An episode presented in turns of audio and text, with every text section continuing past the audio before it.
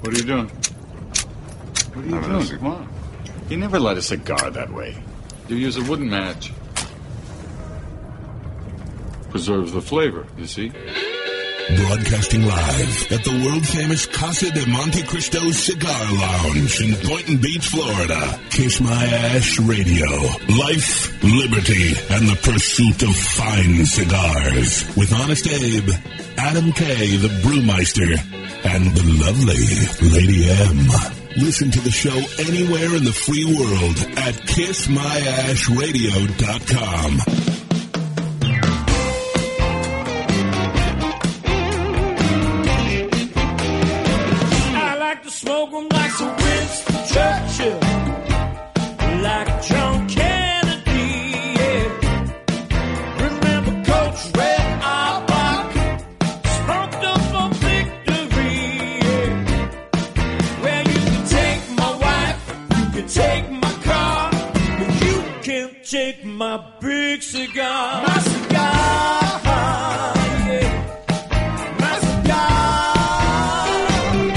Good morning, loyal listeners, libertarians, lovers of the leaf, and all of you in the digital world, broadcasting live here from the lungs of what I'm going to call Palm Beach Gardens. Definitely not the heart. No, you're more- right. We're it, it feels more like the lungs. We're on the outside. the somewhere. outskirts. We're like skirts of the gardens to the West Palm area. Something to that effect. where it but, gets yeah. dangerous. You are here, and we are Kiss My Ash Radio.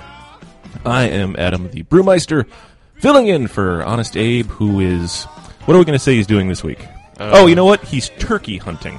really. He Yeah. is off turkey hunting because he decided- he yes. wanted to bag a big turkey for the first time For his and put it on the on the Thanksgiving table. One thing I will never do is go turkey hunting with Abe because he has a gun. I would never go any hunting with Abe. Yeah. Yes, It, it'd be like, doesn't matter how much orange I'm wearing. I'm It pretty sure I might not come back. Yeah. He jumped out from the bush. What was I to do? There was nothing there.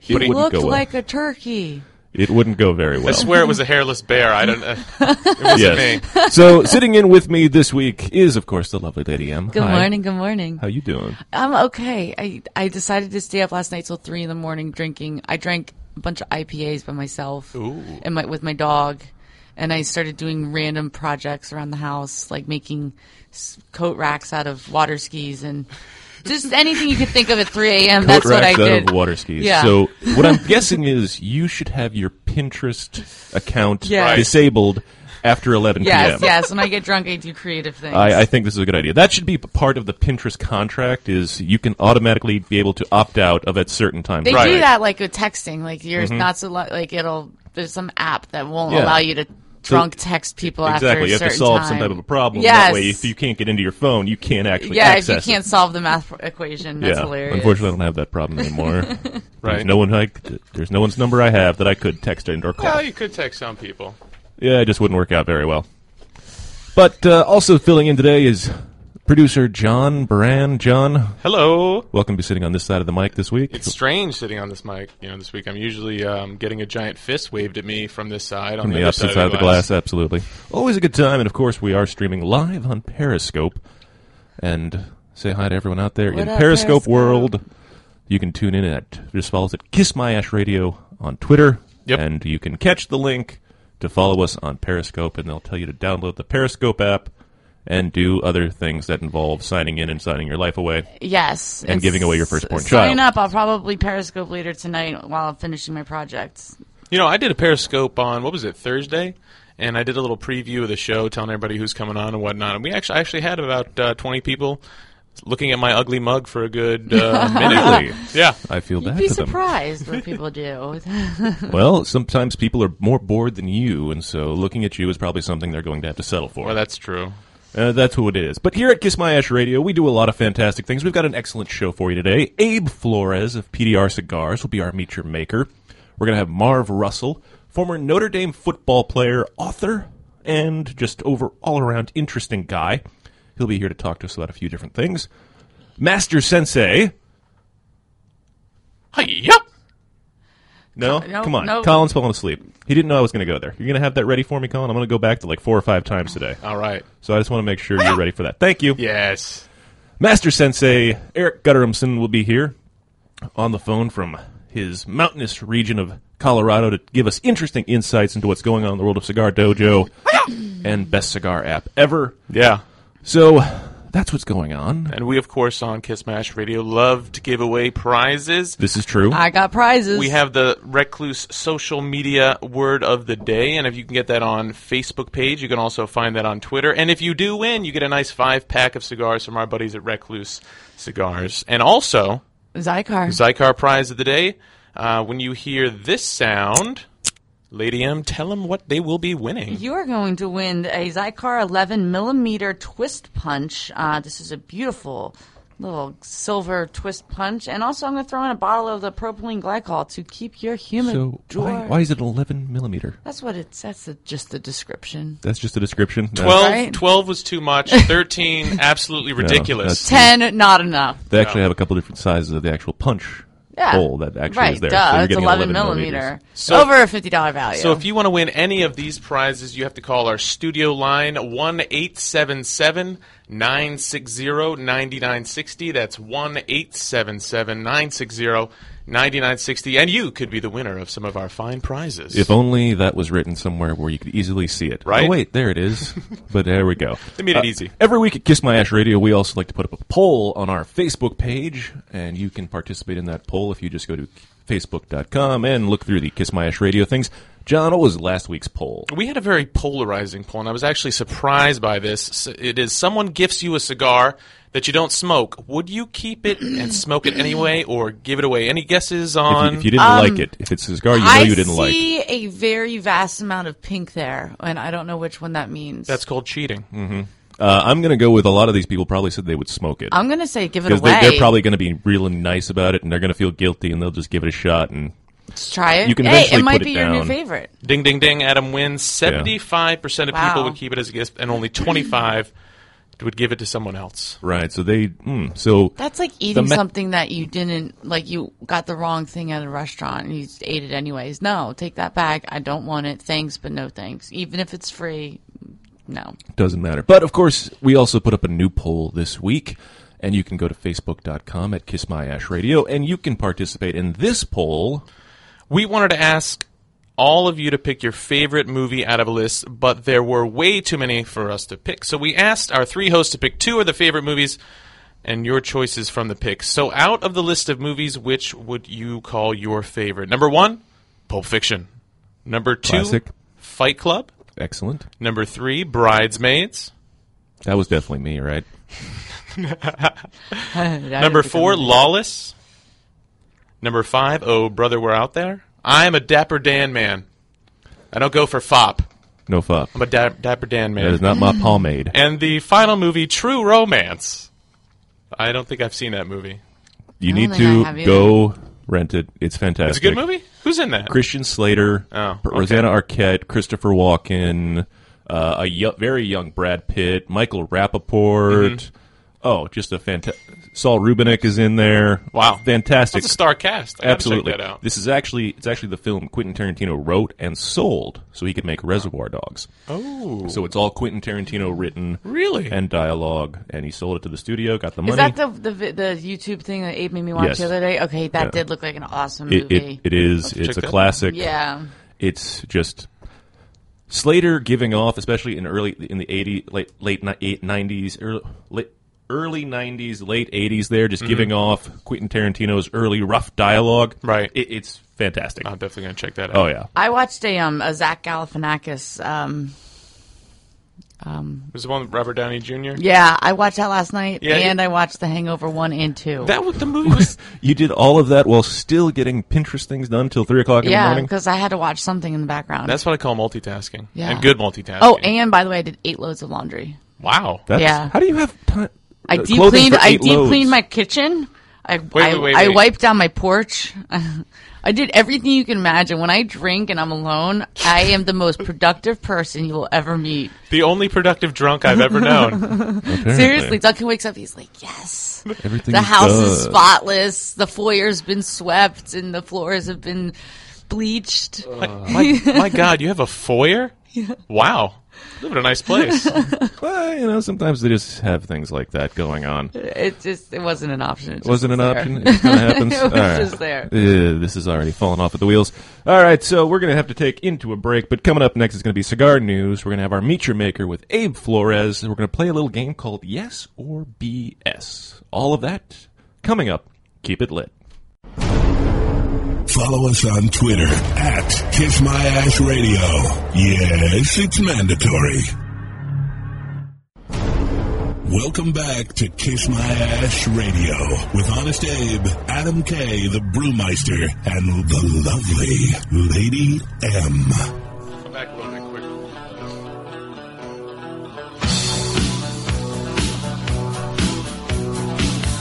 Oh, welcome back to Kiss My Ash Radio, broadcasting live from the lungs of Palm Beach Gardens. I am Adam K, the Brewmeister, filling in for Honest Abe. With me, of course, the lovely Lady M. Hey, hey, hey. and John Baran, producer of our wonderful program, who's doing a dandy job. Hello, everybody. Is Thank it you. I appreciate Baran that. or Baron? It's Baron, but I, you know, it, I'm not one of the, I'm not one of those people that corrects people on my name. It just it doesn't matter to me. As long as you recognize me as a person, I'm fine with that. John B. There you go. I Johnny just had B. to ask. People call me Hassel, and it's really Hassel. Oh, But I, I call myself it. I'm Emily Hassel. Sounds better. which rhymes. I did not with- even know that was a there was a there was something I was saying wrong for all these Yeah, years. Hassel. That's too much. It's there's too much emphasis on the all. and It, it hurts my jaw. Yeah, you're putting the wrong emphasis, on the wrong syllable. Ah, apparently that's working out. So I guess we're going to play a new game here called Yes or BS with John. Use your powers of deductive reasoning to say yes Lies. Oh, lies! or BS. So I have put together a list of different questions that may be easy, may be hard to answer, but Adam and Emily have to guess whether they are yes, which is true, or BS, which is false. Let's start it off. Yes or BS? A cow gives nearly 200,000 glasses of milk in her lifetime. Yes. 200,000? 200,000. Yes. A glass They is abuse approx- those cows. What are we, are we basing it on a 12 ounce glass? Um, one pint. A pint. Pint of gla- a pint of milk. One pint. And over 200,000 pints. Is what Yes. you're trying to say. Yes. I call BS. It is yes. Yes. What do I win? Do I win something? Um, admiration. I'm sure John Alright. can go in the prize closet and yeah, we find got something. some t-shirts, some keychains. yeah, you want a keychain? Ah, you know, you got some chapstick. Um, see, funny Or enough, we probably have some yeah, chapstick a somewhere. koozie. Oh, koozies are always good. Okay, now, always now we're making crazy demands. Yes. All right, Number go. two. Kyle and I demand koozies and beers in studio. Make that happen. And a, uh, Make and it a, lot, so. a lot of things. Yeah. Yes or BS? A violin has five strings. BS. I also say BS. I believe it's uh, four. Oh, Adam is right on the dot. BS, it has four. I said BS too. I know you Did you? Yeah. Oh, fine. Yeah. Whatever. I just didn't specify. All right. So right now we are. Emily is one ahead. Yeah. Question yeah, through three. two questions. Through two questions. What a lead. Yes or BS? Your tongue is the only muscle in your body that is attached only at one end. Yes. Yes. Yes, it's true. One more. We got number four here. Yes or BS? Abraham's Lincoln's mom died when she drank the milk of a cow that grazed on poisonous snake root. Yes. BS, just to be different. Yes. That's a very good answer. I, I had no idea that was true. I watched. Jeopardy. It's a very obscure fact. You watched Jeopardy, and that's you got out of Jeopardy. It wasn't in Amp- it wasn't in um, Abraham Lincoln Vampire Hunter, so I probably wouldn't known that one either. It That was a good movie. It was a great movie. Yes or BS? A camel can last longer without water than a rat can. BS. Uh, technically, the camel's hump is actually not full of water; it's actually full of fat that it see? that it lives off of. So I will also say BS. Yeah, by deductive reasoning, it is BS. Rats are just like random, like those creatures that could just live off of rat That's why. poison. That's why they always say that they're going to survive the nuclear apocalypse, Yeah. much like the Rats roaches. and roaches, Rats yep. and roaches. Yeah. They'll have plenty to feed on, all us dead humans. Mm-hmm. Yes or BS? Disney's first PG-rated movie was Who Framed Roger Rabbit in 1988. BS. Yes, I believe that is correct. BS, it was The Black Hole in 1979. Three ahead. Three ahead right now. The black hole. Never saw it. The energy in an average one day hurricane could power the United States for three years. Fact. I do believe that's true. That's true. Tied up on that one. Lady M still ahead by three, I think. Still. Yeah, I'm keeping During track. World War II, the national speed limit was set to 35 miles per hour in the U.S. I would go insane if that was still a BS. thing. I'll say yes. It's yes. Really? Wasn't it 55? Nope, 35 miles per hour. Uh, oh, well, uh, Are you sure it wasn't 36? No. some people probably broke the law. I'm going to, on seeing one. as everyone breaks the law now, it's probably true then as well. Number nine, in baseball, there are three outs in an inning. In baseball, there are three outs in one I feel one like this is inning. a trick question. Yes. That's no, it's BS because it's six because an inning is both the Ah, top and the aha! bottom. Aha! Oh, oh, Adam is coming back. I'm only three ahead now. Two ahead. Three. Oh, no, you I had was three, at that's four. right. Bubble wrap was originally designed to be textured wallpaper, not packing material. BS. I'll just be different and say yes, so I It- can try and make a comeback. It is a yes. Hey, Someone's going against the grain sometimes just helps you work it out. Winning. All right.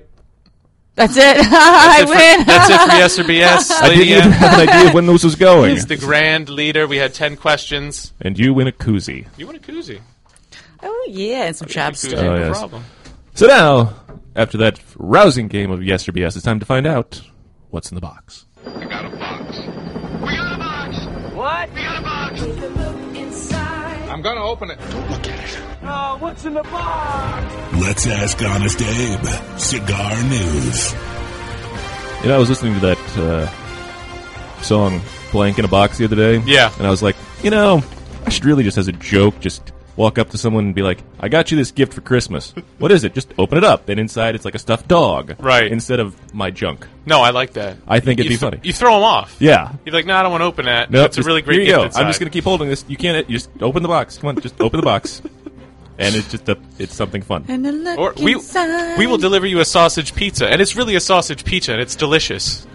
Something to that effect. Uh, cigar news for November the 21st, 2015. Julio Eiroa is back. Ooh, At this year's International Premium Cigar and Pipe Retailers Convention, the Elder Eiroa, that would be Christian's father, showed off three new lines from his Las Lomas factory in Honduras. The flagship of the bunch is Aladino, a cigar that shares the same name as his son, Christian Eiroa's factory. Aladino is marketed as an old school cigar using Honduran tobaccos. The company says the strength of the cigar differs between each size depending on the ring gauge and the wrapper colors. It's offered in eight sizes, retailing from $8.50 to $13. There'll be boxes of 20 and be available soon in store shelves. I'm excited about those. Mm, M. Bombay. Earlier this year, M. Bombay expanded its Casara line to include cigars in tubes. As a part of that announcement, the company teased a new series called Vintage Reserve. Now it's less than a month away from debuting. The M. Bombay Casara Vintage Reserve Nika is a 6.5 by 46 cigar and will debut on December 15th. It uses tobaccos that are aged from three additional years compared to the core Casara line. While it keeps the same Ecuadorian wrapper as the regular Casara, the filler blend includes tobaccos from the Dominican and Peru, whereas the original blend only features Dominican tobaccos. The pricing of the Nika is going to be $12 per cigar. A few weeks ago, EP Carrillo began shipping Ernesto's Humidor. Now, the other limited edition shown off at this year's convention and trade show is on its way to retailers. The company has begun shipping the Edition Limitada 2015, a 6x54 Toro. It uses a Connecticut broadleaf that is aged in a Cuban technique where 25 leaves are folded around the center vein and then aged slowly.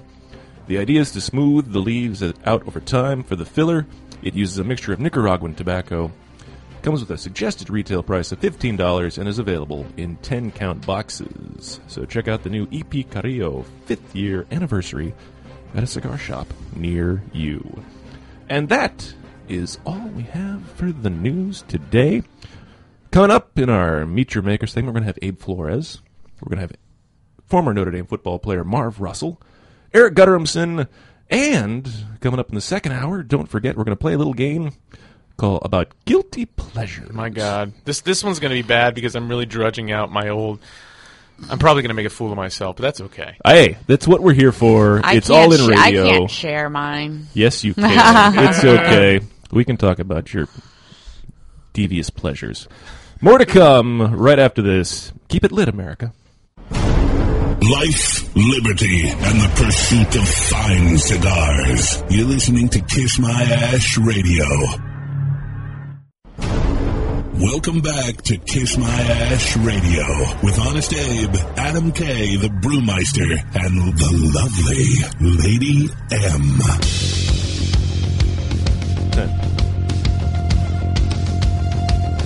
Ooh, good song. So did Jason pick out all the songs again this week? No, it was John. Colin did them. Colin picked out all the songs. Yep, Oh, good.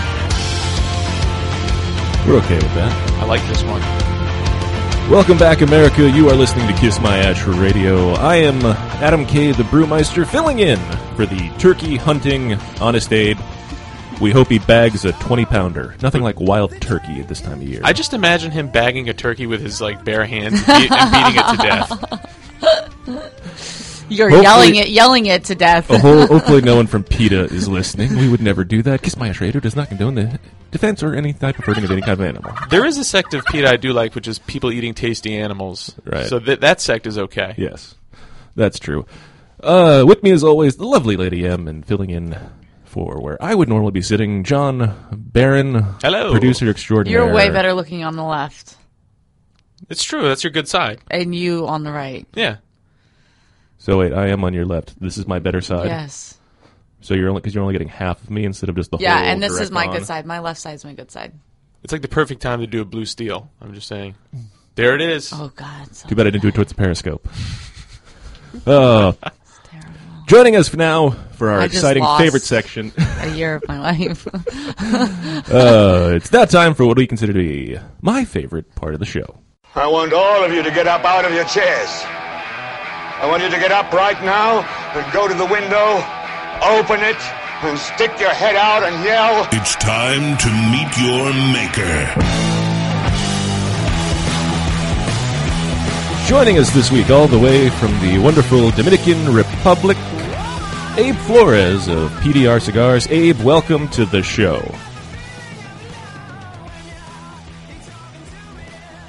Oh, Abe. Abe? Hello? Yes. Hey, there he is. Hello? Welcome, Abe. Welcome to the show. Thank you for having me. Hey, it's our pleasure. Thank you for taking time out of a busy Saturday for you to be here and tell our listeners a little bit about the wonderful world of PDR cigars. So, how are things in the Dominican Republic treating you today? Very good. Uh, it's a nice uh, 70 degree, 75 degree weather. Um, we're all cranking cigars here, and it's just another day in paradise. That's what we like to hear. So, you guys, do the Dominicans celebrate an Americanized version of Thanksgiving? Are you guys just going to skip that next week and just make sure you work through the whole week? we pretty much are working that day. Ah. Only a few few folks uh, get together and have turkey, but most likely we will have lechon. I, that totally makes a lot of sense. But hey, sometimes you can't get all the holidays off. No, exactly. All right. Your brand got a very big push last year by getting the number 10 rating in Cigar Aficionado. It's been one of the very talked about brands and a very hot brand. To what do you attribute the success you've seen in the last recent history? Uh, say what again? If Well, what, you- after last year, you got the number 10 rating in Cigar Aficionado. Your your brands have become a very hot, hot talked about commodity. What to what do you attribute the success you have been seeing in the recent history? Well, it, it's a mixture of a lot of different combinations, but um, I, I, the factory itself, we've done production for La Palina, uh, Viaje, Kristoff, um, and a lot of these brands are becoming very successful with our production, what we're doing here.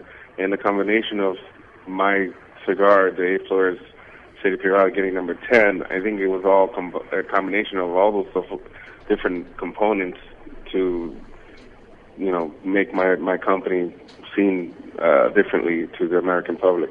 Well, you also have your new factory. What does this? What does your new factory afford you to that your old factory didn't? What are you gaining from your new factory? Uh, well, we've been my new factory. Uh, it was a factory. It's been we've been here for four years already. Oh wow, it's been oh, it's four years old. yes. Good job on the research, John. Yeah, my So bad. Well, how did it compare to? How did it? Com- how did it compare? now it's a new factory about four years ago. Uh, we have a new. We've been here about four years ago now. Uh, to this Christmas will be four years. Uh, this factory is about sixty thousand square feet, two floors. Gives me more flexibility. Gives me more space for me to ferment and process my own tobacco, and it helps me to give more consistency in, in the production.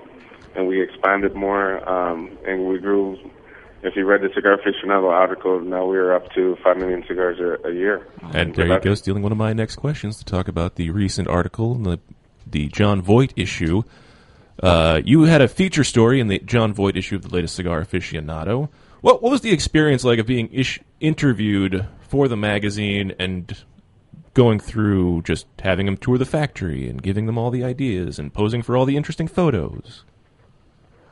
Uh, to be honest with you, I thought it was going to be just a Q&A session for the insider. Mhm. So uh, Greg Mottola, who's a good friend of mine, every year he comes down for um, Pro Cigar, and um, you know we hang out and, and and you know we always go out one night for dinner and stuff. And he, and that time I was not a member of Pro Cigar. Um, good friends with every member, every manufacturer who was a member, um, uh, who is a member of Pro Cigar, and they're all mentors of mine. Um, and and I always went to Pro Cigar events and stuff and and dinner. Uh, and then he would just, you know, get off one of the tours and come over and hang out with me at my factory. So in that, in one of those days that he he pretty much uh, play uh, plays a hooky, like skipping. So he uh, he came over, came over, picked them up. We hanged out, we smoked cigars, went into my blending jam room that I have, and uh, he started doing a, an interview. And it's like, "What's this for?" I don't worry about it. It's going to be for maybe a Q and A section. Speaking of and then he surprised me uh, with a photographer in the factory to take pictures. So speak- and, and I was and I asked him, "What's it for?" He's like, "Don't worry about it." Don't ask questions. That Just just pose. Just pose and smile. So, so speaking on um, cigar events, I'm sure you're touring the country. I know and doing a lot of events. Do you find it uh, beneficial to get in fr- to get your brand in front of the actual smokers? Do you think that helps you a lot? Uh, it's very beneficial. I think I think people, human beings, are very visual, and Right. they got to touch and feel. Um, you you can have a pretty packaging, but and that will catch them once, but they have to try the product to catch them to have them as a to have them to hooked. make them fall in love with the product forever. Right. You know. Right, and probably Um, you know meeting meeting you and getting to know you, giving them that kind of emotional connection to the brand as well. I'm sure also helps you on your tours. Oh yeah, it does. Uh, when they meet me and they see my, you know, where I'm from, and I'm just like you guys, man. I mean, uh, I'm, I'm just about ten, twelve years ago. I wanted to start my own thing and build my own factory and take a risk, and um, and I took the risk, and thank God that I, I'm still here. Yeah, I wanted to kind of Um, backtrack and ask you, what? How did you get involved? Is your family involved in the cigar industry, or was this just a passion of yours and you just took off with it? What was the What was your initial, you know, leap and step into the cigar industry? My family, we've been growing tobacco for over 60, 70 years. Wow. I grew up in a tobacco farm. My farm is actually like two, two, three minutes away from the Opus X farm. I'm from a town called Bonao. Um, so we grew coffee and, and tobacco and some cattle. Um, tobacco's always been in, in my family, in my blood. I mean, I can remember the first time my grandfather gave me some, some mandullo to smoke and I almost passed out and died. uh, Always good to I give was like eight. so, you know, uh, it's it, that's not an issue. And and in the in the countryside, we we did these. The way we rolled the tobacco was called uh, perrito. Uh, uh, you know, it's just a the, the tobacco over over one leaf, and that's it. It was not binder and, and wrapper in a mold or anything. We just did a like a cheroot type of looking cigar, and that's what all the farmers smoked. Um, whoever grew tobacco, that's what they mostly smoked. They fermented it, they'd make a quick little cigar, and that's it. And that's why my grandfather and all my uncles and my relatives smoked that way. In Bonao, there was not really a factory. There were factories that made these type of cigars, the Cheroots type of cigars, and all the little bodegas for all the local people to smoke. But cigars, cigars were only uh, La Aurora that that sold uh, cigars in a mold uh, that were formed in molds and had binder and wrapper. Um, I learned from a, a lot from my grandfather on the fermentation side and the processing side. And when I came to the United States and I studied in the United States, my my family came and you know I, they didn't want me to think about farm and anything like that to focus on uh, on education and becoming a doctor or engineer or something. Uh, and I went to school in in Boston and I studied uh, MIS in marketing, uh, and that was right during the dot com boom, and that's what I got into. Uh, after that, I just I don't know, I just felt complacent. I, I I got tired of the ups and downs of the of the of the of the of the internet, Mm-hmm. and uh, Right. and I wanted to get As many into of the cigar business, and I was selling cigars on the side for my cousin who used to come down to the DR and bring cigars up, and then it was doing towards the end of the boom of the cigar boom. So I was selling all the cigars to my coworkers, and my uh, my cousin was giving me cigars to sell, and that's how I made money on the side. Um, when I got out of my last company in New York, I, I wanted to go and work for a factory or something. I couldn't find a factory to give me a job, so I was luckily able to get a job at Tinderbox, and they gave me a job as a programmer and developer to launch Tinderbox.com. Uh, I developed that website. I came in as a developer, not really as a as a buyer or anything, just you know, director of marketing and to run the run and build the site. And then the guy who was the buyer, uh, uh, I, I'm not going to mention his name, but We understand how that goes. Not really, huh? We understand how that goes, but uh, we're, we're we're getting a little off. We're getting a little deep into, but uh, we're going to come more and have Abe finish all of the historical things and his rise to becoming a cigar master blender and all of that right after this. Keep it lit. Kiss My Ash Radio with Honest Abe, Adam K, the Brewmeister, and Lady M.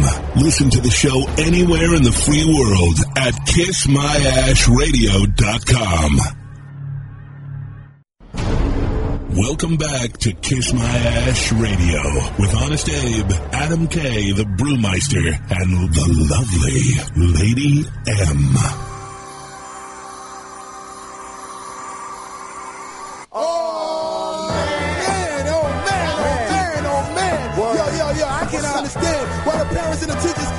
and everybody to the kids, the young generation. Yo, what's the deal, bro, Charlie? Really, Yo, Colin? Charlie, I know what the deal is. Um, hip Hop Anonymous? Yo, yo, Hip hop, hip hop, anonymous. I think you just make it all Twenty One Pilot stuff. I mean, why not go there?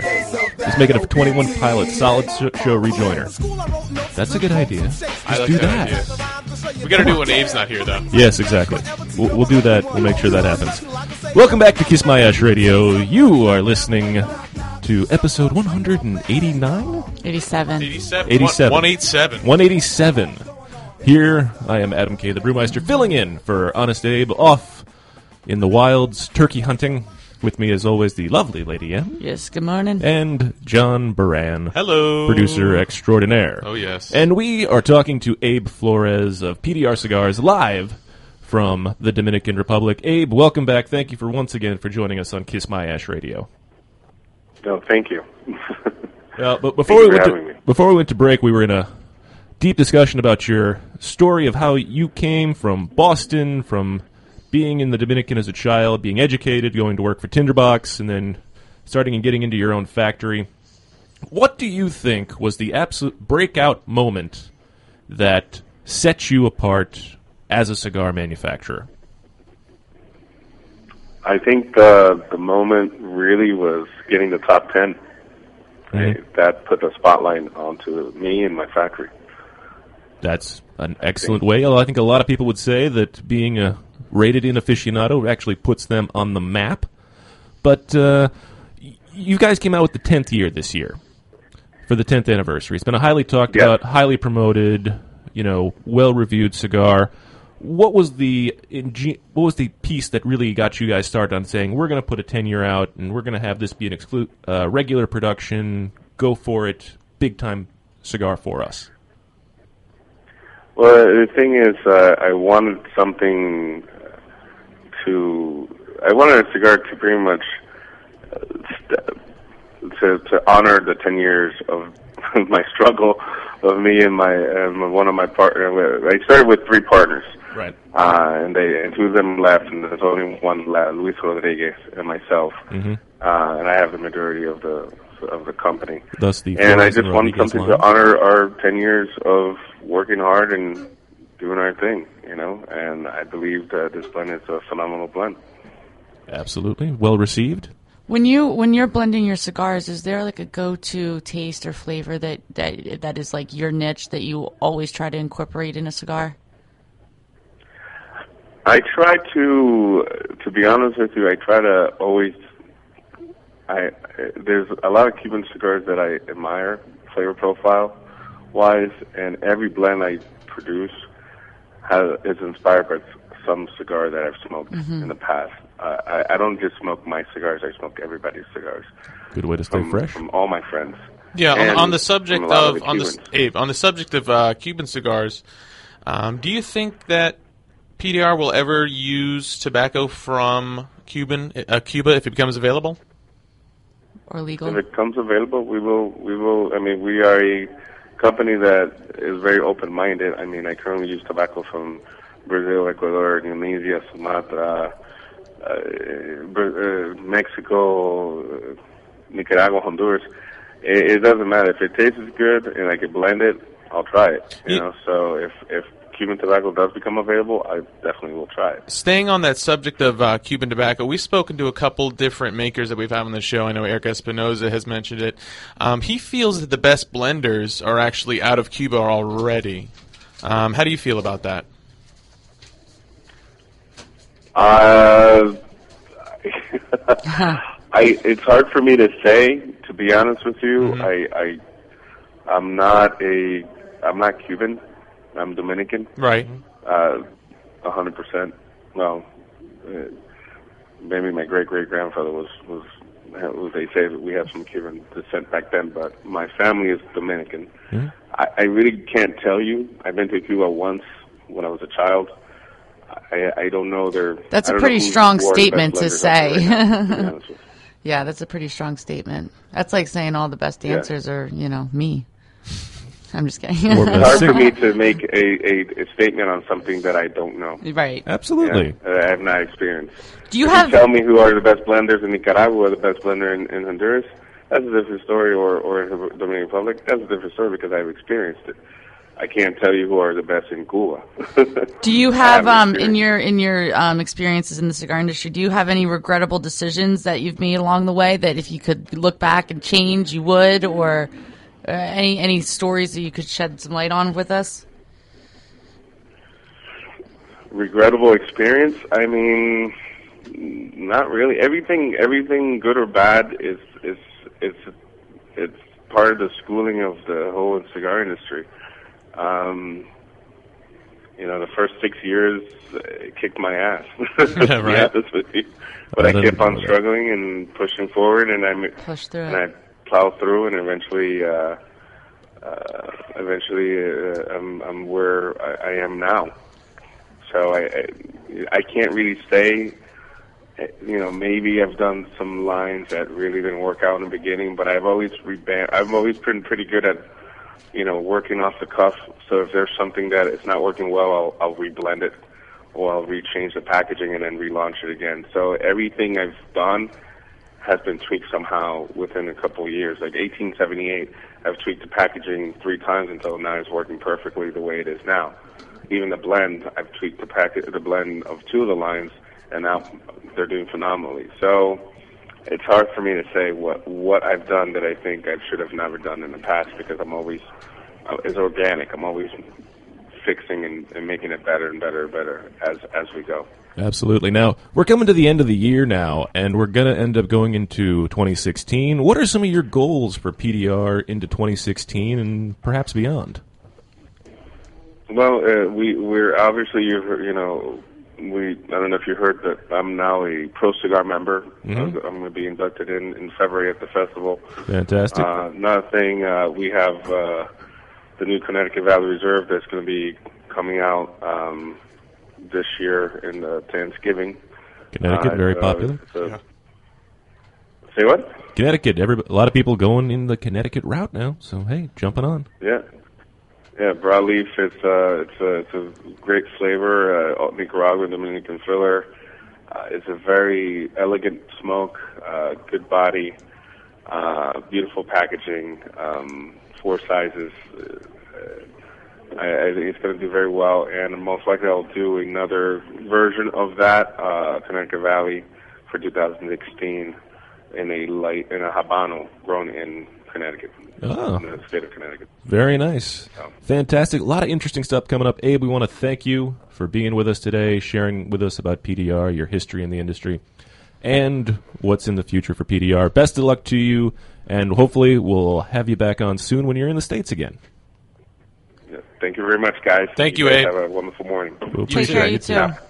All right. That was Abe Flores of PDR Cigars. This is our Meet Your Maker segment. Up ahead, we're going to have former Notre Dame football player Marv Russell, a little game of guilty pleasures, and Eric Master Sensei.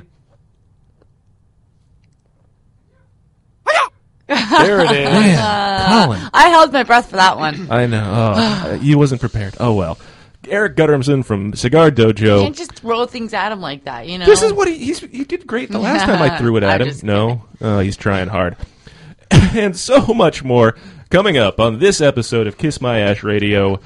More to come. Keep it lit, America. You're listening to Kiss My Ash Radio with Honest Abe, Adam K, the Brewmeister, and the lovely Lady M. Welcome back to Kiss My Ash Radio with Honest Abe, Adam K, the Brewmeister, and the lovely Lady M. A small cigar can change the world. I know I've Rick, done it Nothing like a little Jethro Tull in the afternoon to keep things going. Sitting on the park bench. Just rocking it out. Welcome back to Kiss My Ash Radio. We are in hour two of an exciting show with a lot of great stuff to come. Master Sensei coming up, a dummy dialer throwback coming in there for you, and a game of guilty pleasures. But sitting in with us now is a very special guest, Marv Russell, former Notre Dame football champion, noted author, world traveler, explorer extraordinaire.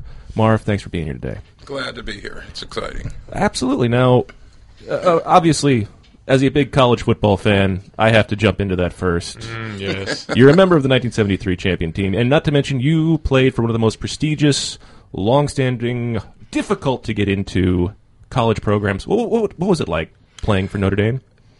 Greatest experience of my life. Mhm. I mean, what can you say? Saturday afternoons, 80,000 people, you know, band, all it's just so hype, cool. the It's- Oh my goodness. The people, the pageantry of it, and the emotion of it. It's just fabulous. And you know, and so much of my the stuff I've written about has so much to do with that experience. That experience is fabulous. Not to mention touchdown Jesus looking down on you from oh a yes. distance. That I then there's Fair Catch Moses. Absolutely. I actually, um, with, I was in the Florida State marching band, and we went up there for a game.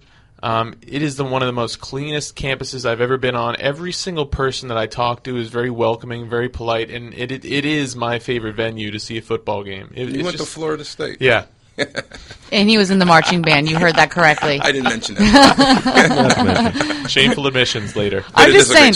I, I played on us. I I played um, college soccer, and I- we had about 20 people show up to our games, and I, that hype was amazing. So I can only imagine what 80,000 people feels like. Well, and sometimes it's more than that because I remember going out to the Coliseum and playing against Oh, right. USC, and there's a hundred thousand. Wow. You know, you go to the big house, hundred thousand, and you go to Penn State, one hundred and fifteen. So Right. Saturday afternoons in America are pretty doggone cool. Oh, without a doubt. football is the best. Absolutely, it is the best time of year. Now, you guys are currently eight and one, if I'm not mistaken. Seven and one. Well, it's not split hairs. Nine and one. Nine and one. Yeah. Uh, I, I keep forgetting where we are, and that Thanksgiving's next week, and that's a big problem. But uh, Boston College this week, Stanford the following week, currently, you guys keep coming up fourth in the BCS poll.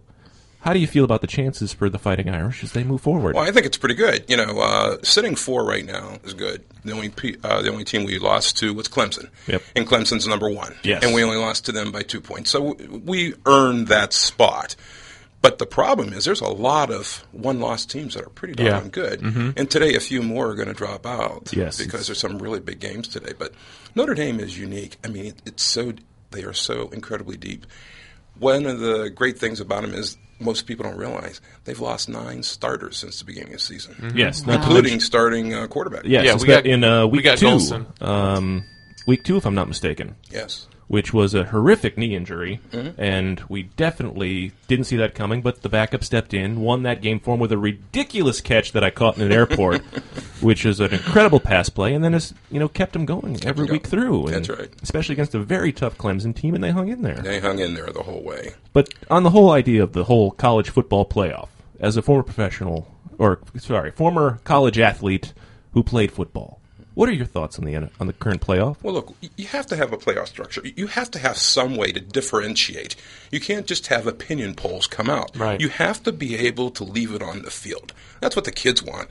Play it on the field. Now, the problem is football, you can only play one game per week. Mm-hmm. Basketball, you can play three or four games per Absolutely. week. So it is a problem. It is problematic. And the second big problem is is there's so many bowl games now. There are so many bowl games, and they all want their turf. They all want their piece of the pie. So there's a real big negotiation has to go on here. Right now, we've got a playoff system with 4 Mhm. I'd much rather have at least six. That way, we just Yeah. get rid of all this hype, you know, and then you have to you have those play-in games. Those whole idea of oh Baylor didn't make it, TCU's not there, Yes. but Mhm. oh well, it's what happens. Exactly, yes. Now, do you feel that f- we'll get we'll move on right after this because obviously as a big fan, I just have to keep going with the football idea. Of course. The fact that Notre Dame doesn't have a championship game to play in because they are the one non uh, committed team to a conference. They don't have a conference championship. That's right. Do you think at the end of the season this is going to hurt them? Well, it certainly could. It Mhm. certainly could. There's no doubt about it. But you know, a lot of things hurt Notre Dame by being an ind- independent. Um, But we they'll want never- to be. they'll never go away and from they'll it. never go in. You know, Nothing It like will never go NBC in. money. And, well, and I think it's also another thing. I, I was talking to um, um, um, the, the uh, CEO, I mean, I, I should say the president of the University of Notre Dame, Father Jenkins, Mhm. and uh, he and I graduated the same year. But one day we were talking, we were at an event, and he said, "What do you think about us going into a um, conference?" And I said, "You know what? I, I went to Notre Dame because you were guaranteed to play from the north to the south, from east to west." Mhm. Yeah. And you look at what we do. That's exactly what we do. Mhm. I mean, we've got USC and uh, and, and Stanford out west, Yep. and we've got uh, Gotta have those every Boston year. College. And one of the things that people don't realize that's a long tradition for Notre Dame. Mm-hmm. Notre Dame's nickname was actually the Ramblers back in the 20s Hmm. because they rambled by train across the nation Oh. playing different teams. I didn't know that about Notre It was Dame. fascinating. So, along with being a fantastic football player, you also have a best-selling book, Linebacker in the Boardroom: Lessons in Life and Leadership. A bestseller focused on developing essential, exceptional, ethical leader, creating a sustainable impact on the world around you. What does that mean? What a, that book was very, very special to me. You know, I, everybody thinks, are you trying to say, Marv, you're supposed to be a uh, linebacker when you go to work every day? No. But you are supposed to have a tenaciousness. You are supposed to have a direction. You are supposed to get it from deep down inside you. So, linebacker in the boardroom says we have to be something essential, uh, essential, exceptional, and ethical in everything we do. And all I meant by that is to say that no matter who you are, no matter what you do in life, you've got to be essential to the people you're serving. And you have to do it in an exceptional way. And thirdly, you have to have the morals, that ethical foundation. And when you are essential, exceptional, and ethical, you're able to sustain an impact on those that you serve or on your customers or clients. That's why it's important. And it's all about coming from inside of you, working hard to be that different kind of person. You know, I think that's a very good point because I'll I'll even say it in the millennials. Um, which you know me, Adam, and Emily are all a part of. I There- fall out of that. There's, there, you know, you're what 80? I'm, I'm the last No, he's version not of a of X of, uh, of Generation X. Oh, okay. I'm, I'm that bubble region right before the millennials. But even X and the millennials, you know, the, I, I feel like there's this certain sense of entitlement. Things should be handed to them. You know, not a lot of these kids, especially my my girlfriend is a teacher in middle school, um, and they just think that everything should be handed to them. They they're not in that hardworking mentality, and I think that's something that's definitely lacking. I don't know if you can agree with that. Well, that's kids. pretty true. I, Yeah. I write quite a bit about the millennials, and I work with them quite a bit. I always say their greatest strength is their arrogance. Right. Their Mhm. greatest weakness is also their arrogance. Yes. You know, they're, they it's a different uh, society that they came up in, and especially being so bombarded with social media. Right. And I think that has a great uh, push and pull on them. One of the problems that has, though, one of those big issues that come about from that is the lack of what I call true interpersonal professional behaviors Mhm. that Yes. matter. And Yes. intercommunicate, yeah. That's right, and how to communicate because we're so busy in the social media world of communicating through shortcuts. Right, mm-hmm. Right. right. Where us baby boomers grew up, you had There's to do no it face to face, face-to-face And then- contact And I think anymore. that really hurts. I Yeah. really think that hurts. Oh, you if you go to a restaurant and look at a dinner table, you got kids. Immediately, parents sit down, hand a kid an iPad, and say, "Okay, entertain Yeah. yourself." There's no, you know, interaction, and That's it's right. just. But Yeah. that's the way people live life It's Becoming now. ingrained in Yeah. the youth as we keep moving on. I like those is just what I restaurants, and they say no cell phones allowed, and like they make you, you're gonna have to talk to each Shut up other. and talk to yeah, each other. exactly. I love Deal those. with it. It's like the, the, the art of the educated conversation is, is falling by the wayside, especially in even with what I deal here with at the radio station because I work here, I do the promotions director and stuff like that too. When I'm corresponding with different events and things like that, everyone loves to do email, and then you end up doing you know seven or eight emails when you could accomplish it in one phone call. You know, absolutely, absolutely true. I've worked in offices where everybody is in a, a certain area, but yet rather than get up mm-hmm. and walk across the hall, you'll text each other. There's something wrong with that. Yes. There's, and, it, and it's really, I think, going to hurt us, and it hurts us uh, in, in the workplace. And I think it hurts us in terms of being the essential, exceptional, and ethical leader. In that sense, you got to communicate until it hurts. And this generation does not communicate until it hurts. Right. I think that's an excellent point. Going on to another thing, you spent a good amount of time. In fact, if I'm not mistaken, from a conversation you and I had a few years ago, you were actually living in Paris during the 9/11 attack. That's right. Yes. And I mean, you were sharing some of your experience about then and just this, the culture of the people. Now, with this reverse of Paris being under attack and this world phenomenon of what goes next, I mean, from your experience from the dealing with the Paris as a cultural people and everything else, what do you see as going forward? Well, you know, one of uh, my wife and I were stationed in Paris uh, about eight years, Mhm. and it was a wonderful experience. Now, there's always difficulty learning how to deal with cultures and learning language, and it's a it's a roller coaster. But we were there long enough to really get to understand uh, French people Right. and the Franco-French culture. So one of the things that happened when 9/11 happened, I remember right away. My boss came into my office and he said, "Go home, be with your family." He told me to go home. Mhm. He, he didn't mean back to America because you couldn't get there, but his Right. point was, "Don't stay at work. You got to go home." Right. There's a sensitivity that they had, and I was walking down the street a few weeks later in Paris, and a woman came up to me and she saw that I was an American, and she shook my hand and she goes, "You know, we love America. What happened to you is horrible. Uh, it's the first time." That America's had a war fought it on Mhm. its own, and we've had that here. Yes. So we know what that's like. So would you fast forward that to today? You know, one of the things I remember Paris is a different type of world where police are very, military police are very visible. You know, in the airport, uh, along the Champs Elysees, all over, they're, it's very, very prevalent. They're used to having people who might blow up a bomb Right. in a subway. So they're prepared for it. But nothing prepares you for the ruthless nature, the, the sheer ruthless nature of taking guns and just mowing people down. So I think that puts everybody in shock. And so many of the friends that we still have in Paris, you know, they were reaching out and saying, okay, we're okay, we weren't there, we weren't there. And, and uh, we were certainly happy about that. But uh, my wife told me about a story. Uh, her girlfriend, who's still there, she has a 10 year old. And she was trying to explain to the 10 year old how, and they're living in Paris now, Right. but how what this thing means, Right. you know, what we can do. So in a typical American way, what they did was they sat down and they made cookies, okay? And then they packaged the cookies up in little bags and they took them to all their neighbors, knocked on the door and said, we just want to tell you that we're with you, we love you, and here's some cookies. Now that is very non-French, okay? Right. French Right. people would not do that. There's a, there's a, a barrier between you and your neighbors. You're polite, Mhm. but you know, you wouldn't just force yourself in everybody they gave those cookie, cookies to were touched. You know, Right. a couple Mhm. of them they said they cried.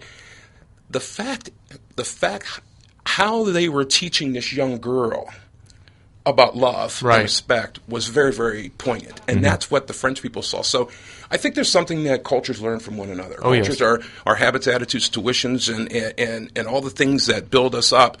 But when we finally break through what I call the scotoma, a scotoma is like a blind spot, like a cataract on your eye, over your eye. Of course. And we're so busy being protective of our culture mm-hmm. that unless we take the scotoma off, unless we take the blind spot off, you can't see past. And that's what they were doing. They took the blind spot off, and they were forcing the French people to take the blind spot off to say, "No, we're human beings. We're sorry." So I thought it was a really cool story. My my wife and I were very touched by it. That is a great story. Wow. Absolutely. Fantastic. Marv, it's been a pleasure having you, and it's a whole lot of interesting insight and more things. I mean, we're going to make sure we have you back because Oh, we, yes. we barely touched the surface. Yes, And- we have to do it again. Absolutely. Definitely. And for the book, if we want, if anybody wants to find it, Amazon.com is a good place. love Amazon. Yes, Do love it. linebacker in the boardroom. Uh, paperback or just hardcover? Both. Both are available. So those of you who And like of course, hardcover can there's get it. electronic version too. Yeah, hey, even Kindle. better if you got a Kindle, if you're into that. Marv, thank you very much for being here. We greatly appreciate it. Coming up, Eric Guttormson, Guilty Pleasures, and we're going to see who belongs in a cigar insane asylum. Keep it lit, America. Follow us on Twitter at Kiss My Ash Radio. Yes, it's mandatory. Welcome back to Kiss My Ash Radio with Honest Abe, Adam K, the Brewmeister, and the lovely Lady M.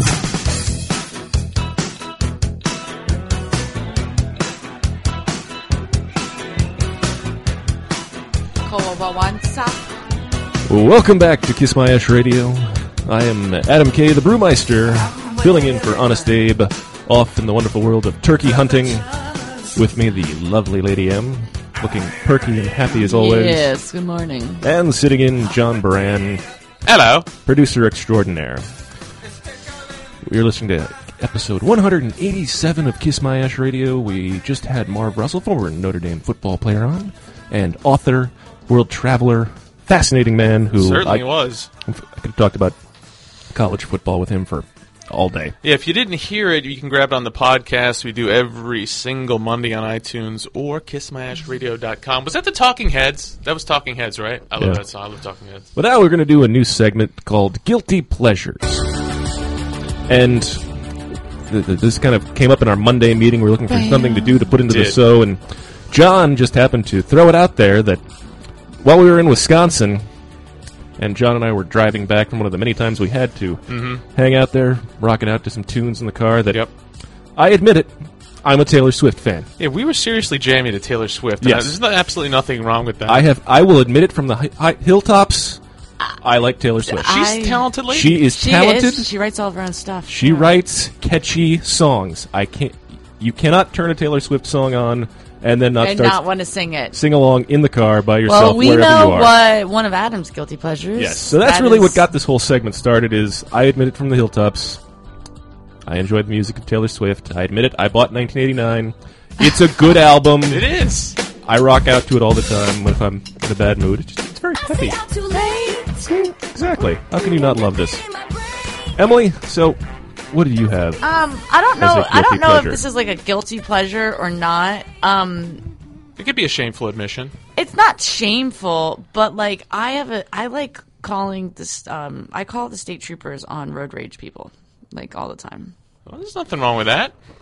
I have them on speed dial because I have I have a really I have really strong feelings against people with road rage, and so I'm like, Are they road raging at you? no, I I watch it. I look for it. I watch it. And how, many times, how many times have you done this? Narc. over a dozen times. Over a dozen times. But you know what? When did that you might start this? that might um, a year ago when I got in a rage road ex- incident and somebody like scared the living crap out of me. Yeah.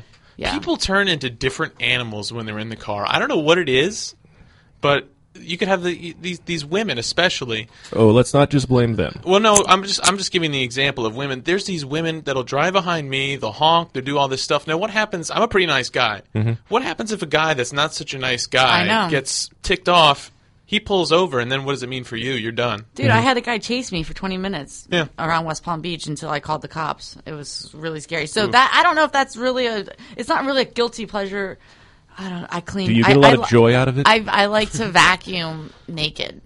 Like I like to clean, like not naked completely, but like Underpants? Yeah, Just- there's something about being free and cleaning, and I'm just like, I don't. I can get dirty because I'm naked. And then you're going to jump in the and shower. I can jump in the shower, and I, I clean the shower naked, and I just naked. Mom, I told you not to bother me while I'm vacuuming my room.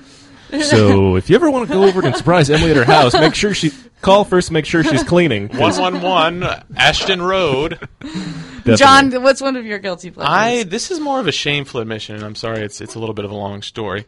Uh, when I was in college, I was in the marching band, as many people know, and I had a Mhm. girlfriend, and we were both kind of into some weird stuff. Um, we were both in the marching band, so um, flutes. We, we had uh, coitus um, right before marching band practice, and we decided, hey. Um, why don't we just switch underwear for a little while? What? Yeah. So I wore her underwear to marching band practice, and Is this a full marching band practice where Full- you guys had to do the full drills full and everything? and drills, mar- everything. And was this a lacy thing? Uh, it was it was a thong. thing? It was a lacy thong. Oh wow! If you feel me. It was a little bit tight, and it, it left nothing to the imagination. But Mhm. the the thing at marching band. I'd like to hope band, it was tight. the thing in marching band um, was to pants people.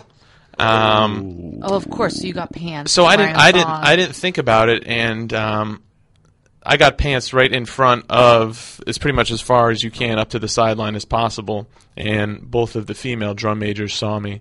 And I will say it was cold out that day. I was very embarrassed. so that was an awful decision on my Oh, part. That's wow. Hmm.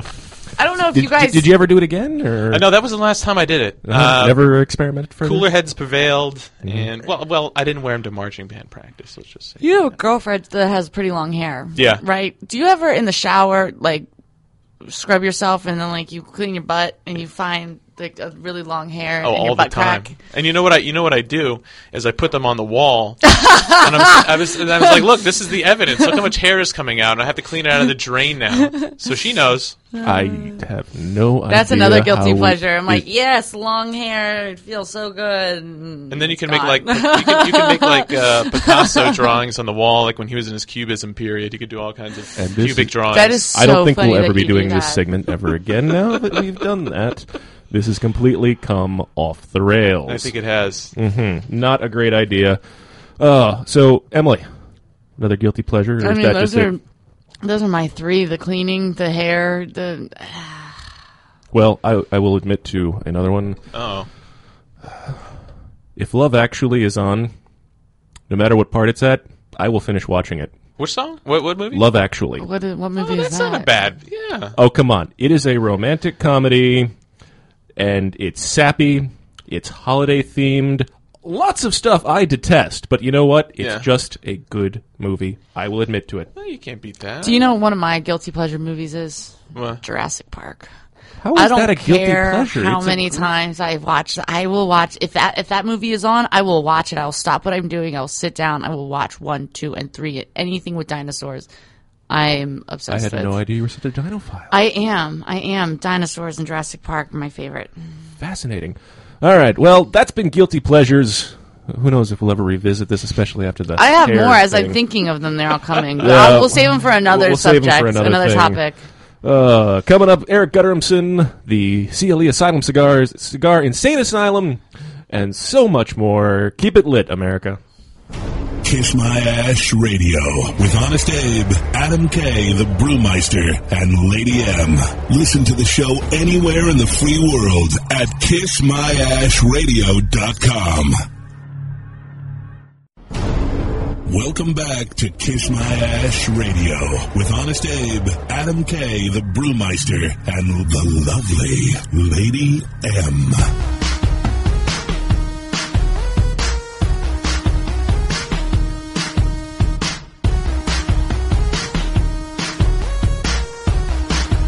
Welcome back to Kiss My Ash Radio. Under 30 minutes to go in this episode. We are here in the lungs of Palm Beach Gardens, Florida, keeping it lit in spirit because we can't smoke in the studio anymore. And we'll be getting lit after the show. Absolutely. Oh. Big plans after the show there, John? Uh, yes, I'm going to the Rangers Panthers game tonight. Nice. Very excited. Got some pretty decent tickets, so uh, it'll be a nice little cold snap this weekend. Lady M, big thing you know? Um, I'm gonna finish cleaning.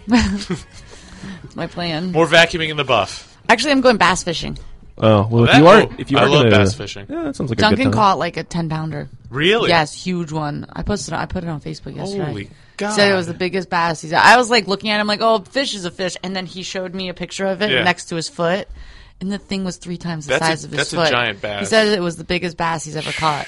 Good he was very proud and, of it. And if you are, you know, vacuuming in the buff and you want to send me photos, it's totally Yeah. acceptable.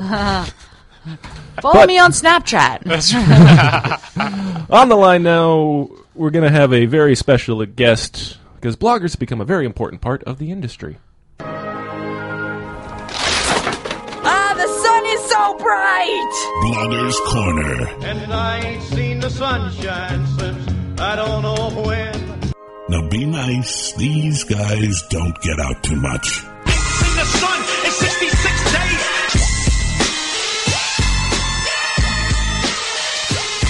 On the line with us today, Master Sensei of Cigar Dojo, Eric Guttormson. Master Sensei, welcome back to Kiss My Ash Radio. Thanks for joining us today. Well, thanks for having me on the show, guys. I always love being on. Wow. Absolutely. An honor. It's always a pleasure to have you, sir. How is things in the world of Cigar Dojo? Oh, well, there's a lot going on. Uh, we, we got some really cool stuff we're super excited about. Uh, we just redid the site, so it's all fresh and new, and and uh, I think it came out really really cool. So if you haven't checked it out in in a while, go check out cigardojo.com. It really looks nice, I think. So Awesome, Eric. Tell us, um, tell us about your trip to Nicaragua and your cigar safari. Yeah, it was a blast. We we uh, I, you know, as as much as I imagined what it was going to be like, 'cause it was my first time.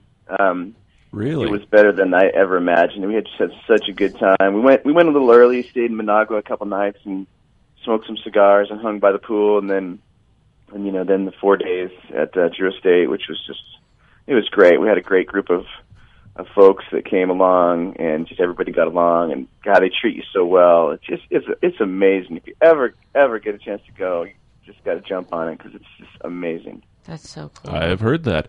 Now, you guys added a new feature recently to the Cigar Dojo app, the Cigar War section. Yeah, we're Now- super excited about that. Cigar Wars. I, I, I checked. I checked it world. out. It's it's crazy that you're just going to have this continual loop of pick two cigars, pick, pick, pick, pick, pick. and how many total cigars do you have in the Cigar War, you know, book there? Well, we just we just opened this thing up, and this is a brand new feature. So, it, it, just real quick, if if you're not if people don't know what it is, right? It's in the Cigar Dojo app, and if you click on Cigar Wars in the menu, it's sort of like Tinder, you know, except for cigars. You just get two cigars, and and you just pick the one you think is better, and then as you go through that, as you do that, it begins to rate the cigars. But you're not the only one doing it. There's you know hundreds of other people doing it. So eventually, you have this you know big long list. Now, right now, we're at about 107 cigars. Wow. Mm-hmm. And um, every week we're going to add five to ten or so, uh, you know, and so the, the list will just keep building. But even with even with just 107 cigars, that's something like 5,600, you know, battle combinations or whatever it is. Right. And we we, we use this really cool rating system where um, the this the algorithm takes into account, like let's say I let's say a, a, a really fancy Fuente comes up against some low end stick, and the Fuente wins. The Fuente just takes a small amount of points from the the, Uh, the Now- lesser cigar. But if an underdog wins, if a if a lesser cigar happens to be uh, a better cigar, it'll take a big chunk. So it's sort of like a self-correcting algorithm that that you know that way uh, when new cigars come in each week, they're not at a big disadvantage. They can you know jump up. To, in fact, this week uh, Eastern Standard was one of the, the the new cigars, and within like two days or whatever, it had you know jumped up to number one. So the number one spot changes all the time, and It's constantly rotating. Exciting. And you got a lot of cigars in there, especially in the 107. I went through for a while, and can I get a maybe button or a just pass in there? Because there's a Well, couple yeah, times I got some combinations, and I was like, uh, no, I don't want to vote. yeah. Does that get factored into yeah, the algorithm? There's the refresh button. So if you if you come up with a a battle that you just can't determine or you don't want to vote on, you just click refresh and it'll give you a brand new. Uh, a There we battle. go. So that's a good way to go. So this. Yeah, and, if, and one one real cool thing, if you click that leaderboard, there's leaders by category, so you can see like the top Maduro, you can see the top Nick Nicaraguan, you can see the top expensive cigar. You know, you can see how they rank by category, which is really interesting sometimes to see who's, you know, which cigars are are where. So when people go to uh, cigardojo.com to vote on these uh, battles, is it is it all user driven? It's all user driven, but That's you can only do it through the app, Oh, okay. through the Cigar Dojo app. So you don't do it on cigardojo.com. You just download your free Cigar Dojo and just click it in Yeah. there. But yeah, it's all it's all user driven. We all we do is you know, we've been re-photographing all these cigars and then rewriting descriptions for each one so that it's all fresh content. Wow. And so, so yeah, it's just people just. Let's see. I think like the other day, I, I calculated there was like 180,000 votes already, and we just launched this thing like a week and a half ago. So Wow. That's people are going crazy. It's wildly popular, so it's pretty fun. So, you know, another big thing you guys are doing on the Cigar Dojo is these Friday night Herf interview video sessions. And Mm, yeah, right. last night you guys had Hector from Espinosa on. Yeah. And a lot of people don't know Hector, but Hector's kind of a crazy guy. How, how was last night's show?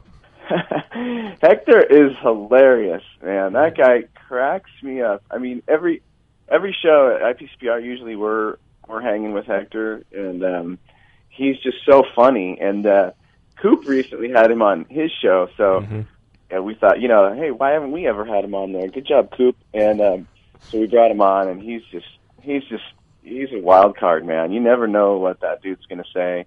And uh, but he's a great guy. He's hilarious. Absolutely. Now, uh, how many people are you regularly tuning in to these Friday night shows? Um, it's a couple hundred people, and then you know we get some. It's not a huge thing or by any stretch of the imagination, but uh, we have fun doing it. And then there's a lot of people usually on the dojo like that night, kind of partying and posting their pics and stuff. So Friday night's a big night for us on the dojo app, and and uh, it's it's always kind of a, a party every Friday night. Absolutely. So if you, uh, you know, there's a lot of uh, you revamped the site totally. Um, do you have any future plans? Any kind of tweaks you're going to make to the site, or anything new that we can kind of expect coming out of the Cigar Dojo? Well, you know, you never know because the whole uh, the the redo of the site took a really really long time Right. because the rating system was is different, it's new and improved, and so we had to go through all of the reviews that we ever had done and uh, and re you know enter the statistics into the into the each each cigar's rating. So that took a really really long time. And then Cigar Wars hit me in the middle of the night. I I s- just woke up in the middle of the night and, and came up with that idea. So you never know. I mean, who knows? In a in a month from now, I might have some sort of strange dream in the middle of the night and come up with something new. But right now, we're just going to focus on, uh, you know, maybe making sure that the the site is the way we want it. We kind of tweak it a little bit every day, and then obviously uh, working on Cigar Wars. So no we go- try to put up a, a new review two three times a week, and and uh, so far it's going really good. I think the the whole idea with the new site is just to really focus on the art and beauty of cigars. So we've kind of taken away a lot of the you know extra stuff that didn't need to be there, and just the focus is just on the photography and the and the look and beauty of cigars. And it's one of the best looking ones out there. So, Air- Master Sensei, a lot of new stuff's been coming out recently and hitting the market. What's out there that's really striking and taking a hold of you and making you stop and say, "Whoa"? Okay. Uh, let's see. I got three three cigars that recently have blown me away. One I just tried for the first time last night Oh. was that uh, Norteño Edición Limitada.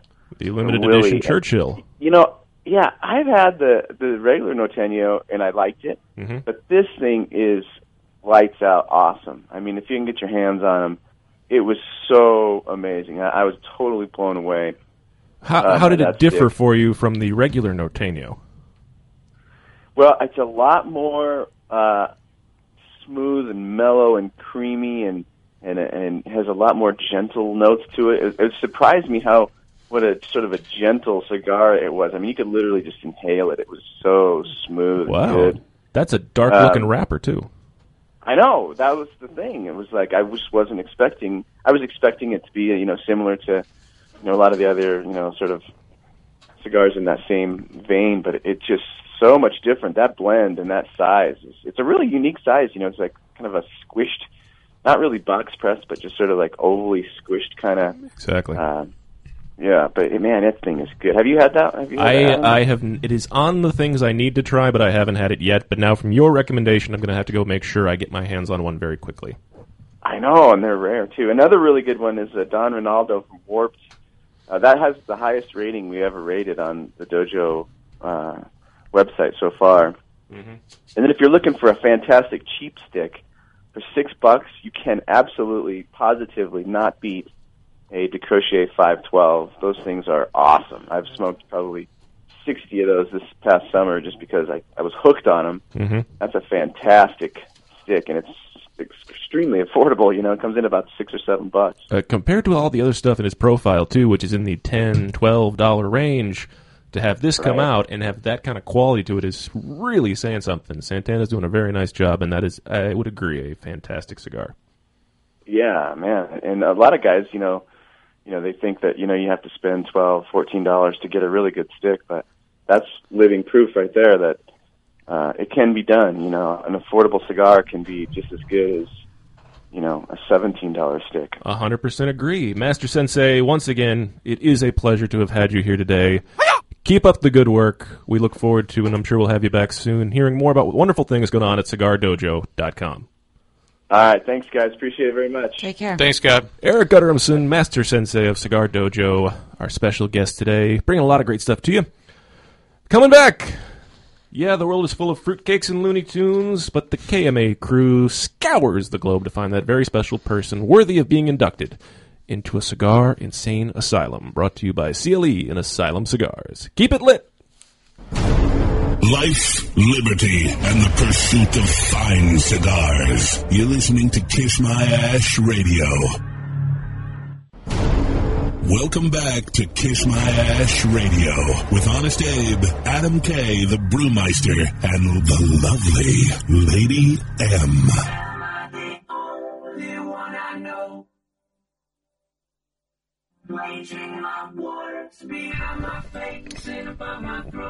We are keeping it lit here in the final segment of Kiss My Ash Radio. I am Adam K, the Brewmeister. With me, the lovely Lady M and John Barron. Hello. Producer extraordinaire. We are here for the final segment of Kiss My Ash Radio. We hope you're keeping it lit across America. Mass shout out to Buzz Gould. Heard the social media word dummy, which was supposed to be part of a thing, but we ran out of time for it. And he's going to win a five pack of iconic leaf recluse cigars. Buzz, smoke with honor and pride on behalf of Kiss My Ash Radio. But now it's time to find out this week who belongs in a cigar insane asylum. Welcome to the Cigar Asylum, Did you know I'm utterly insane? We all go a little mad sometimes. where logic and reason cease to exist. So, Lydia, who is going in the Cigar Insane Asylum Hall of Fame this week? Well, it's funny. I was reading a whole bunch of different articles, and you know, you have everything from. You guys hate when I talk about murdering and all these things. Well, no, no, no. but- Murdering is fine, It's the but when we're talking yeah. about someone chopping people and doing the thing and getting really crazy into the, the point of where I'm, I'm, like, just telling you, there's weird, crazy people out there. there's a line we should have to stick to of okay, this there are. eh, You know, Bundy level crazy, and then just regular crazy. I know. Let's try and stick with the well, regular. we're gonna crazy. go today. We're gonna go the route of like personal civil rights Mm, crazy. excellent. Because this has actually bothered me a lot. Um, I'm a fan. I'm going to call Gateway Charter High School a little. I'm going to call them and say that they're a little bit out of line. A student was suspended from this high school, of course, in Florida, for Mm. wearing his Catholic rosary beads to school. Is there a policy against this? There is no policy against jewelry or, Or- personal choice of jewelry. Or what about religious uh, affects? no, there is no. Nothing. I guarantee you, if there was a child who was Hindi or who was Islam or anything like that, if they felt they were entitled to wear either their turbans or their burqas, that they would be allowed to. Absolutely. I, guar- I Of course. guarantee. Just for some reason, this child had. And even- did, and- now, did they view the rosary as some type of a weapon or No, something? No. It, it, they said that they said that it would it, it looked like it was gang related, Uh, which even makes it worse. It- th- th- Dress well, code violation, but then they didn't have a legitimate reason to say. A whole Did- lot of did Catholic they know what it- out there did- too. yeah, exactly. Especially in that because we're still in the 1940s and the Sharks are trying to fight the Jets. The Pope is rallying the troops right now. It's just there's too much of this in today's society and in today's world. Well, everyone everyone has just become so PC and so worried about offending everybody and so worried about offending your neighbor and all this stuff that it just gets it gets to the point of this, which is ridiculous. I think if you want to express yourself in a way that's not hurting anyone else, you should be able to. That's what our country was founded on. It wasn't founded on everyone being so uptight about Right. everything. Merry Christmas. well, happy Thanksgiving and all the like. But big, what are you going to do for Thanksgiving, John? Um, I'm actually. This is going to be my first Thanksgiving away from my parents. Oh, Um, I'm going up to the. Uh, I guess say fiance now. The fiance's uh, parents up in Orlando, and then Mm. we're going to be visiting her grandma in Orlando. So I'm a, li- I'm a little bit, honestly, a little bit sad is because I'm this not the, going to is this the it. first holiday you've spent with the fiance's family? Yes, it is. Ooh. I've met I've met her dad before, and um, Did you ask the dad's permission? Yeah, I, well, little bit of. I know we're going What? back there. You didn't? little bit of a long story. At the time, um, my girlfriend's mother was with another man, and I asked him and I asked her mother, and they both gave the blessing. And this new guy didn't come into the picture till um, fairly recently, so I okay, didn't so have uh, to- listen, her mother is her is her main. Your mom's her main main. So you asked Okay. her mom. So right, you went through the proper adult channels. Yes, that's I all that we needed to. As long I as did. you the went parental through those- figures were properly exactly. taken care of. Em, I know you and I were talking. You're gonna you're doing all the I'm cooking this year. I'm doing my first Thanksgiving in my house and cooking. I've never done this before. I do love to cook. I, I cook with my clothes on. I promise. um, but That's I not um what dumb people say. I'm just I'm a little nervous because well, yeah. It's a lot of food and and I I have I'm one finger down on my right hand. What'd you do to that, by the way? I lost you my don't want to fingernail. know. It's kind of gross. Ooh. Yeah, the whole nail. Yeah. It's still like a- there, but it was not pretty. Ouch. Yeah. So, anyways, um, I'm I'm a little anxious, a little nervous, a little excited. Also, my mother-in-law is gluten free, so accommodating that and still making everything taste good uh, is like on my list of things to do. Yeah, one of those things you got to be prepared for, but it's going to be fun and exciting. You were just telling me you your your base. What are you doing well, with your no, turkey? basically, I for some reason last Fermenting- weekend. he's fermenting no, I am not fermenting with a his turkey. hops. I am, Brining? He's I'm- brining. yes, no, actually, um, brining has been a big thing in the last couple of years. People to use as the base for their turkey. Right. But I actually found a recipe last weekend and actually a report that took a brine turkey, a regular just seasoned turkey, and a dry brined turkey. Ah. And the dry brining actually got the highest results in just overall flavorness, tenderness, and juiciness. Huh. And the brined turkey came in last. Really? Yes. Dry brining. So you just do that with dry It's herbs. basically just a, basically you just rub all of the sugars, brown sugars, some orange peel, and Yeah. a bunch of other different spices. Rub it all into the turkey. Leave it in the refrigerator for eight hours, and then cook And it. then cook it. instead of putting it in an actual bucket Do, full of when juice. you cook a turkey, is do you does it have to take nine hours to cook it, or can you throw it in the oven and bake it for four hours? well, there's a couple. You there. There's a lot of different. I remember my mom go used to cook it the night prior and then cook it for twelve hours straight on low, and I'm just like, I don't Th- know. There's a lot of don't have time different schools of fact. In fact, the recipe that I actually took this off of, they stuck it in at 500 for like 30 minutes. Uh huh. And then they turned it down because that way you get a really thick crust. Right, uh, right. Crispy You're crust. gonna just have to send me your brining recipe Okay. and this because I'm just gonna have to go with what you Yep. say I can and totally just do go for this. that. We're going to be off next week because of the Thanksgiving holiday. Mm-hmm. Hope everybody has a great turkey day. Eat a lot. Be thankful for all you've got. Start your diet on Saturday. Yeah. Oh, that was another thing. Do I or do I not tackle Black Friday at Walmart? Oh, no, you don't. I'm considering No. it, and nobody wants to go with me. I don't blame them. Not going to do it. Not going to happen. We will, we will be off next week. The best of show, brand new. Then we'll be back in two weeks with We're gonna have Nick Melillo on live in studio. live in studio. Nick Melillo Foundation Cigar Company. We're going to talk about the El Güegüense, his new release, and everything going on with that. As we used to say here in America, keep it lit. Hope everybody has a great Thanksgiving. Thanks for tuning in. We'll see you in two weeks. Hi.